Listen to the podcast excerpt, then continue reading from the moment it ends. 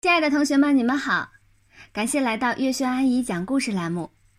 今天我们继续来讲《淘气包马小跳》系列丛书《超级市长》第十一集。秦老师百思不得其解。星期一到学校，刚走进教学楼，马小跳就被陆曼曼逮住了。马小跳，秦老师叫你到办公室去。陆曼曼压着马小跳，向老师办公室走去。马小跳回头用眼角余光扫了扫陆曼曼，只见他满脸都是愤愤不平的表情。马小跳放慢了脚步，能不能透露一点儿？你去了就知道了。马小跳来到秦老师的办公室，办公室的老师。都围在秦老师的办公桌边，桌上放着一张报纸，他们好像正在议论什么。见马小跳进来了，议论声戛然而止，都好像第一次见到马小跳似的，把他从头看到脚，又从脚看到头。马小跳，你过来。秦老师向马小跳招手。秦老师不像生气的样子，证明马小跳并没有犯什么事儿。马小跳松了口气，再接着观察秦老师的表情，他脸上没有任何表情，这让马小跳不明白了。秦老师拿起桌上的报纸：“马小跳，你去参加超级城市的市长竞选了。”哦，原来是这件事儿。是。老师们又开始议论起来。马小跳这个名字，全世界都找不出第二个，不会重名的，就是他。原来，刚才他们在议论世界上有没有第二个马小跳啊。秦老师又问马小跳：“你知道你已经被选为超级城市市长候选人了吗？”不知道。马小跳问。什么叫候选人？秦老师念了一段报纸上的话给马小跳听，把给马小跳听，意思是报名参加超级城市市长竞选的三十多名选手经过了初赛，由评委们最终评选出十二名候选人，超级城市的市长就要从这十二名候选人中产生。哦，马小跳知道候选人是什么意思了。秦老师又告诉马小跳，丁文涛也在这十二名候选人当中。丁文涛为什么没有被叫到办公室来？马小跳这一问，老师们的神色便有些不自然了。只有秦老师的神色很自然。丁文涛能进入候选人的名单，这是正常的，他本来就是素质很高的孩子。马小跳听出了秦老师的弦外之音，像马小跳这种素质不高的孩子，居然进入了十二名候选人的名单，这是不正常的。凭什么丁文涛正常，我马小跳就不正常？马小跳对秦老师有了抵触情绪，回答问题也不好好回答了。马小跳。你为什么要去报名参加超级城市的市长竞选？好玩儿。这么重大的事情，仅仅是为了好玩儿，就是好玩儿。那你怎么被选上的？我又不是评委，我怎么知道？秦老师啊，有点生气了。你告诉秦老师，你去比赛都比赛了一些什么内容？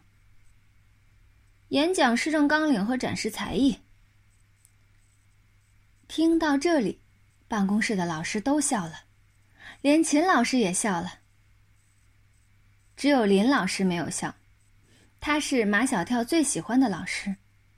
如果说马小跳成了超级城市的市长候选人，让所有的老师感到惊讶和不解，只有他不会感到惊讶。他是马小跳的美术老师，他一直认为马小跳是个有素质的孩子，至少。他的想象力和创造力是丁文涛远远赶不上的。而对一个现代人来说，拥有想象力和创造力是多么重要的呀！林老师不动声色，继续听马小跳和秦老师的对话。马小跳，你能不能把你的施政纲领给我们几个老师演讲一遍呢？我没有施政纲领，没有施政纲领，评委这一关你怎么过的？他们问了我几个问题。问的什么问题？马小跳眨巴眨巴眼睛，就是想不起来。我忘记了。马小跳不仅忘记了评委们问他的问题，更忘记了给评委们留下深刻印象的那八十份民意调查。就是那八十份民意调查，对他进入候选人名单起了决定性的作用。秦老师觉得马小跳在有意和他捣乱，但还是耐着性子继续往下问：“马小跳，你展示了什么才艺给评委们看呢？”“我想表演跆拳道，他们说不用了。”秦老师越听越糊涂：“为什么呀？”“我也不知道为什么，所以我请求他们只看我表演一个动作，结果。”我一踢腿，就坐到地上了，都怪张达裤裤子太长。老师们又笑起来，他们完全相信马小跳的话，这是他的一贯作风。如果做什么事情不出点意外，不闹出点笑话，那就不是马小跳。马小跳哪里知道，评委们不看他的才艺表演，还是因为那八十份民意调查。评委们是这样来看的：马小跳在所有的选手当中是最有亲民意识的，一个能体察民情的好市长，有没有才艺已经不重要了。上课铃响了，秦老师叫马小跳回教室上课。秦老师在办公室里苦苦的思索，质疑从马小跳身上转移到了评委们的身上。秦老师马上跑到校长办公室去，把他的质疑报告给校长。